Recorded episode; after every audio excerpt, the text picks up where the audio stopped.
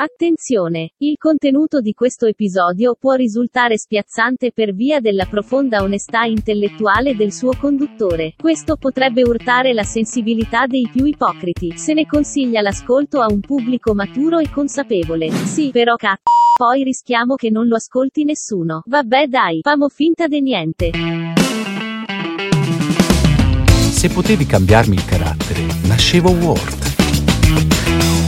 Chiama Marcello Forcina, dice quello che pensa, pensa poco a quello che dice. Ma quando c'è da sudare, preferisce quattro chiacchiere e un Campari Spritz.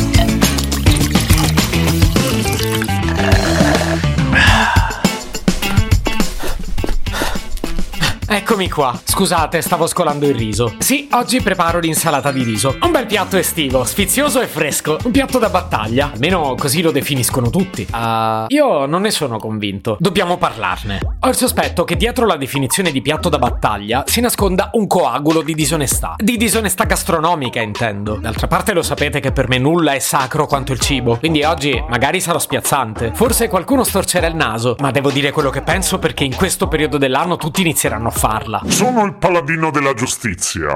Per prima cosa parliamo di quantità e persistenza in frigo. Dell'insalata di riso si ha un'unica data certa, quella di preparazione. Quando la ciotola sparirà dal frigo non è dato saperlo. Posso stare là dentro per settimane. Ha una persistenza che... che neppure i nostri politici in Parlamento. No, forse quelli un po' di più ci restano. Ma la durata è strettamente correlata alla quantità. Quindi è chiaro che se cali due chili di riso non li consumerai in un paio di giorni. Premesso che so benissimo che tutti noi abbiamo la vita un po' piena, per cui avere qualcosa in frigo che ti è avanzato dal giorno prima ti può svoltare la giornata. Una settimana a mangiare insalata di riso è tanto. Una settimana sono minimo 14 pasti. Ma qualcuno mi spiega come siamo passati da questo Ieri è avanzata l'insalata di riso, ne vuoi un po'? a questo? Oggi festeggiamo un anno della nostra insalata di riso, ne vuoi un po'?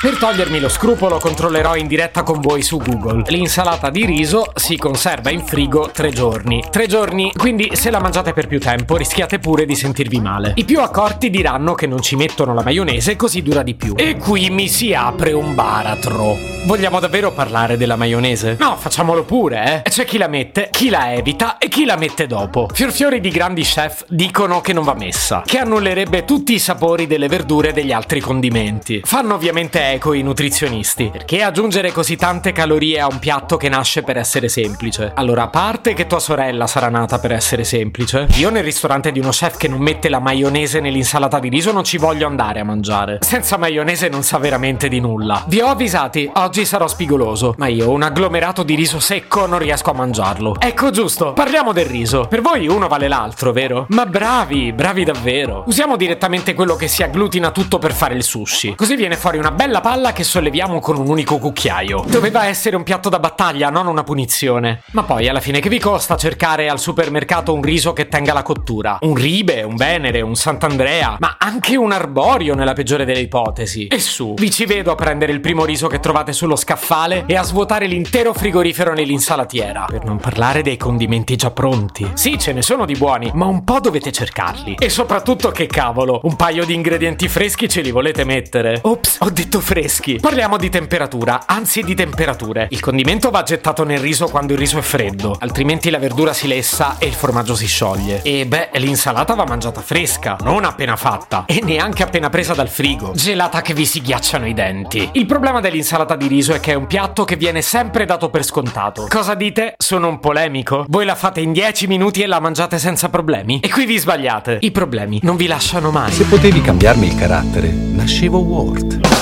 Un podcast inutile, effervescente e tossico, come una pasticca di mentos in una bacinella di Coca Zero.